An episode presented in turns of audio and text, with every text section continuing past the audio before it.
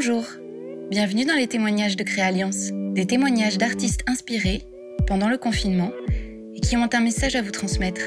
Aujourd'hui, c'est Noé Talbot, aussi connu sous le nom de Salmine, auteur, compositeur, interprète de folk et de rap, et également ex-enseignant, qui répond à mes questions.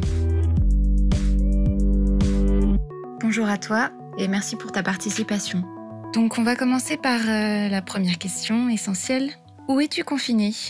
Alors, je suis confiné sur la banlieue de Montréal, à Longueuil, euh, dans un 3,5. Ici, on ne parle pas en mètres carrés, on parle en pièces, donc c'est 3 pièces et demi. Qu'est-ce que ce confinement t'a apporté? Du temps, de prendre le temps, donc de lire, euh, de faire du jardinage, euh, pratiquer la guitare, le piano, faire mes maquettes. J'ai un petit studio à la maison, puis j'ai pu travailler là-dessus.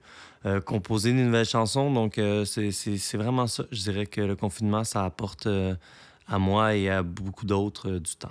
Y a-t-il un message que tu aimerais passer aux auditeurs pour préparer le monde de demain? En fait, j'ai le même message depuis des années au travers de ma musique, c'est d'être plus empathique, d'être plus compréhensif. On choisit pas nécessairement où est-ce que l'on est, qu'est-ce qui nous arrive dans la vie, on choisit pas la détresse psychologique. Puis surtout, euh, il y a tellement de choses qui font partie de, de l'apprentissage. La seule façon de pallier ça, c'est d'être compréhensif et empathique envers l'autre, puis euh, d'essayer euh, de se mettre à sa place. On peut au moins essayer de le comprendre, de s'ouvrir à, à, cette détresse-là. Avec l'empathie vient plein d'autres choses positives, dont la générosité, le partage. donc, je dirais vraiment l'empathie. Comment le vois-tu, ce monde de demain? Je le vois pareil puis euh, différent à la fois. Je pense pas que l'être humain va euh, fondamentalement changer. Il va toujours avoir euh, des gens avec des mauvaises intentions puis des inégalités.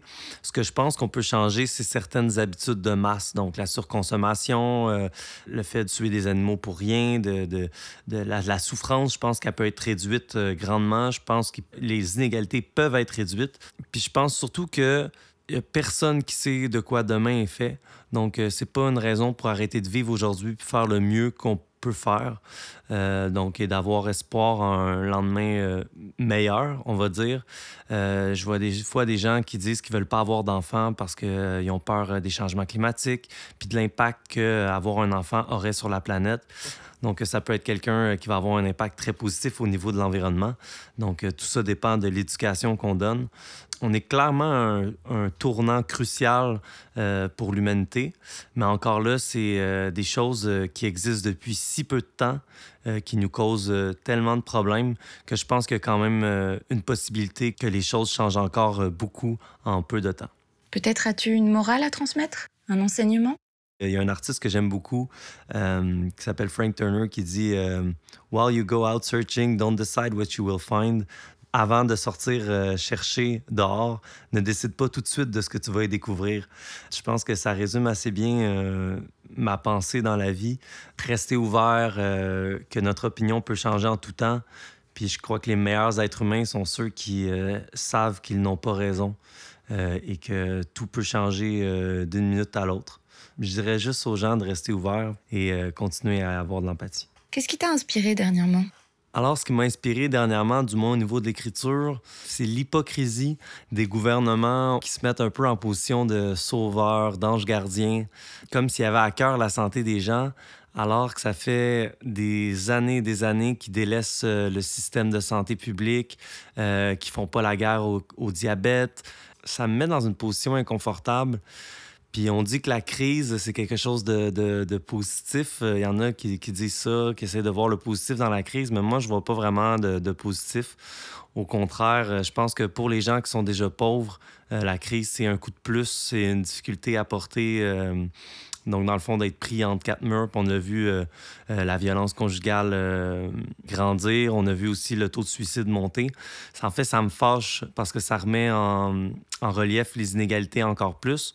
Puis moi qui ai du temps, ben, euh, je, le vois vraiment comme un privilège. Puis euh, j'ai comme un peu une gratitude quand même face à la vie euh, par rapport à ça. Je crois maintenant qu'en l'essentiel, sur la douceur de ta peau,